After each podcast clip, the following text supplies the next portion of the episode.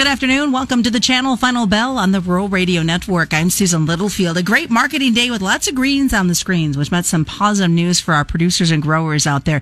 Got some interesting things that we're going to really take a look at today, including what's going on with soybean prices when we look at Brazil versus at the Gulf. We'll talk about the stimulus in China, USSEC numbers, of course, harvest and planting is all taking place in Brazil as well.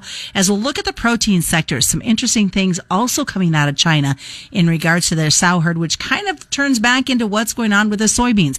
We're going to dive into all of that today with Arlan Suderman. Of course, Arlan is with StoneX. So let's start out talking about this soybean prices. When you look at Brazil versus what's being paid at the Gulf. Yeah, I get a bid sheet every morning that uh, takes a look, comes from our China staff, and uh, they they figure out what it costs for Chinese buyers to purchase soybeans, be it from the U.S. Gulf, be it from the PNW, be it from uh, Brazil or Argentina, after factoring in currency exchange rates, freight rates, um, uh, import taxes, etc. And uh, they continue to show that for soybeans shipped in February, March, April, um, that uh, the beans coming from Brazil are roughly two dollars a bushel cheaper than what comes from the U.S. Gulf.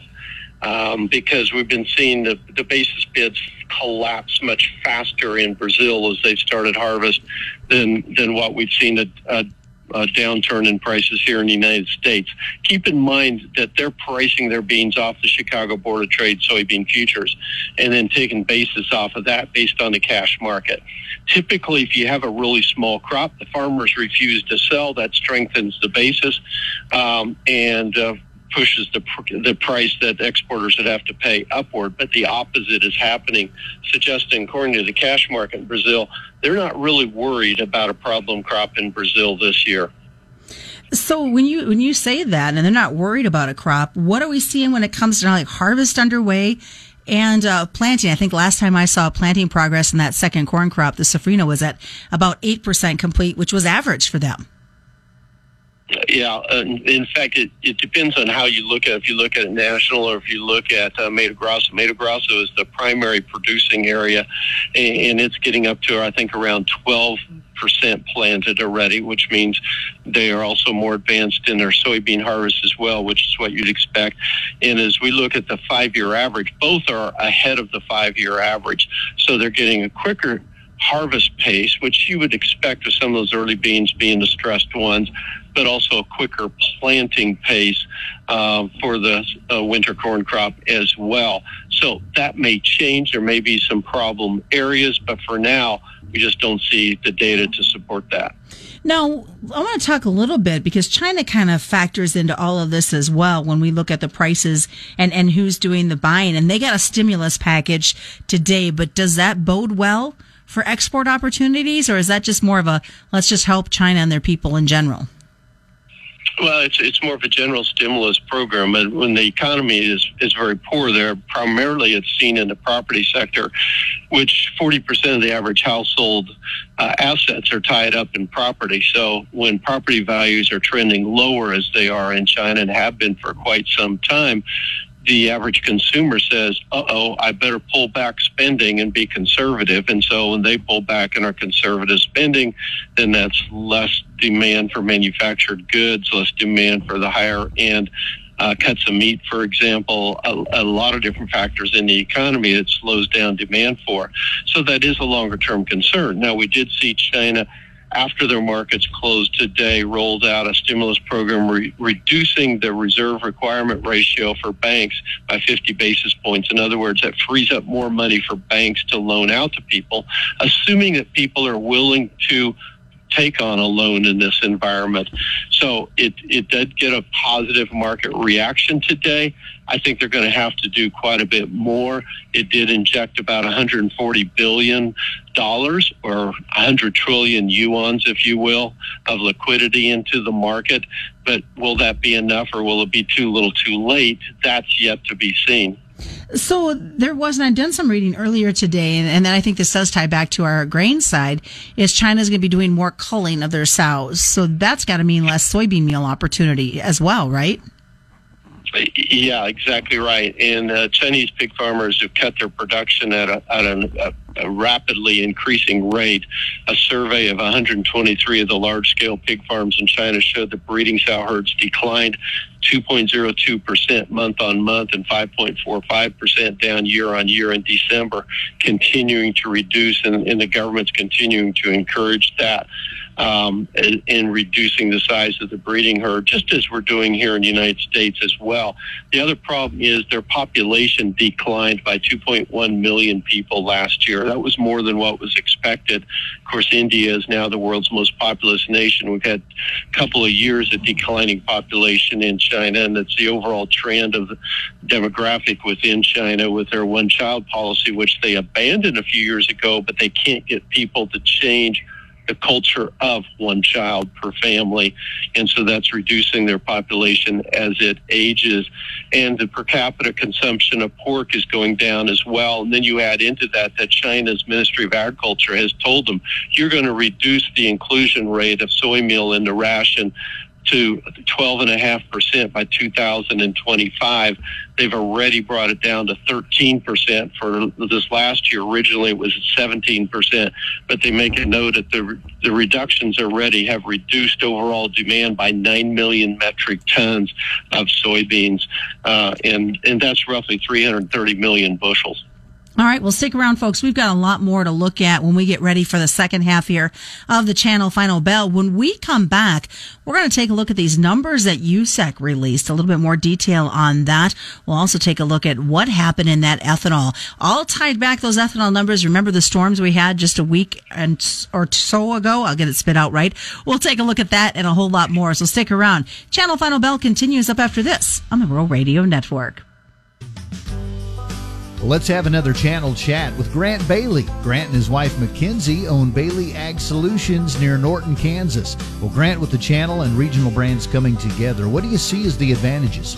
Well, what I see is we're, we're merging multiple strong portfolios um, to bring our customers more options to use on their farms to make them more profitable. What are you most looking forward to with the new channel brand? Probably the momentum channel has good, strong momentum right now, um, but it, it's a great brand with strong products. Uh, this is only going to make us stronger and have a better market presence uh, nationwide. Well, Channel is here to help farmers rise to the challenge. For more on the new Channel brand, you can contact Bailey Ag Solutions at Norton, your local Channel seed professional, or go to channel.com slash rise. Always read and follow pesticide label directions, grain marketing, and other stewardship practices. KRVN. Welcome back to the channel Final Bell here on the Rural Radio Network. I'm Susan Littlefield as we continue our conversation this afternoon with Arlan Suderman. Of course, Arlan is with StoneX. We talked a lot about this grain complex, and then you got organizations like USSEC um, sharing some numbers. Did you agree, disagree with your knowledge of what's happening globally? Kind of what was your takeaway, Arlan? Yeah, USSEC is a great organization making good use of soybean checkoff dollars and know a number of people there and have a lot of respect for them. But I do disagree here with the numbers. Um, the the Chinese the China director of USSEC uh, reportedly said that he expects China to import 30 million metric tons of U.S. soybeans in the current marketing year. Now, that marketing year started September 1, and our primary shipping period is in that um, October, November, December time period, and then in January, February, it really drops off. So if we go year to date, they have purchased 20 million metric tons. They've taken shipment of 15.5 million metric tons, with 4.6 million metric tons unshipped yet that they purchased. So that adds up to roughly 20.1 million metric tons. That's still about 10 million metric tons shy. He thinks that they'll still purchase an additional 10 million metric tons between February and August for shipment before the end of August. However, a year ago, they only took 4 million metric tons during that period of time. And so it's a little bit concerning when Brazilian beans are, as I indicated before, $2 a bushel imported in to their ports cheaper than U.S. Gulf soybeans, how can we anticipate them taking such a large amount of U.S. soybeans between now and then? Now, there's one possibility that could make that happen that would be if Brazil is wrong in its crop and it's much shorter than what they currently think, and China has to come back here. Uh, that's a possibility. We just don't see evidence of it yet. The other possibility is if China makes the decision to substantially increase the size of their reserves. They spent much of last year building their reserves. Do they need to add any more to those reserves? Why is that a factor? Because their current policy does not allow Brazilian beans into their reserve. Uh, they're wetter beans, higher moisture beans, and they don't store as well. So they go directly to the crushers. And so if China were to make that decision, then maybe they would push their purchases higher. But they can also put Argentine beans in, and Argentine beans are even cheaper than Brazilian beans, although a lower protein content. And China doesn't get along real well right now with the new administration in Argentina, not as if they get along well with us right now either. So I'm a little bit skeptical that we're going to be able to do that. In fact, our marketing year to date, soybean shipments are 53 million bushels behind the seasonal pace needed in order to hit USDA target for the year. And as I said, we're coming to the end of our shipping season right now. What about ethanol? Did the storms of last week cause that much havoc in, in not only driving, but corn getting to these ethanol plants that we saw the drop we did? Well, it wasn't so much corn getting to the plants, but it's the process of making it ethanol. Let's remember that it's a biological process. You've got bacteria breaking down the corn, converting it to ethanol. And uh, so when it's really cold, that really slows the process down. Uh, we saw it in 19, uh, yeah, 2019, 2021 when we had the big Arctic blast in February. We saw it last year when we had the midwinter blast, only not quite as much. Uh, when we saw it again here this month. And in fact, when you look, we saw production of ethanol drop uh, to 818,000 barrels per day last week, the week ending June, uh, January 19th.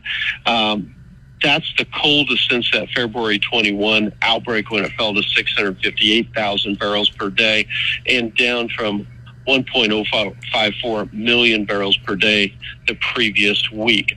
So we saw a substantial drop. I think we'll probably see another, another disappointing total in next week's numbers, and then I think we get back up to normal levels. It's going to take us a little time to do that. Now, stocks didn't fall because we also saw with the blizzard conditions we had in some places and overall slick conditions, less driving, therefore less ethanol blending as well. So stocks actually ticked up just slightly. Um, not really problematic, but ticked up slightly.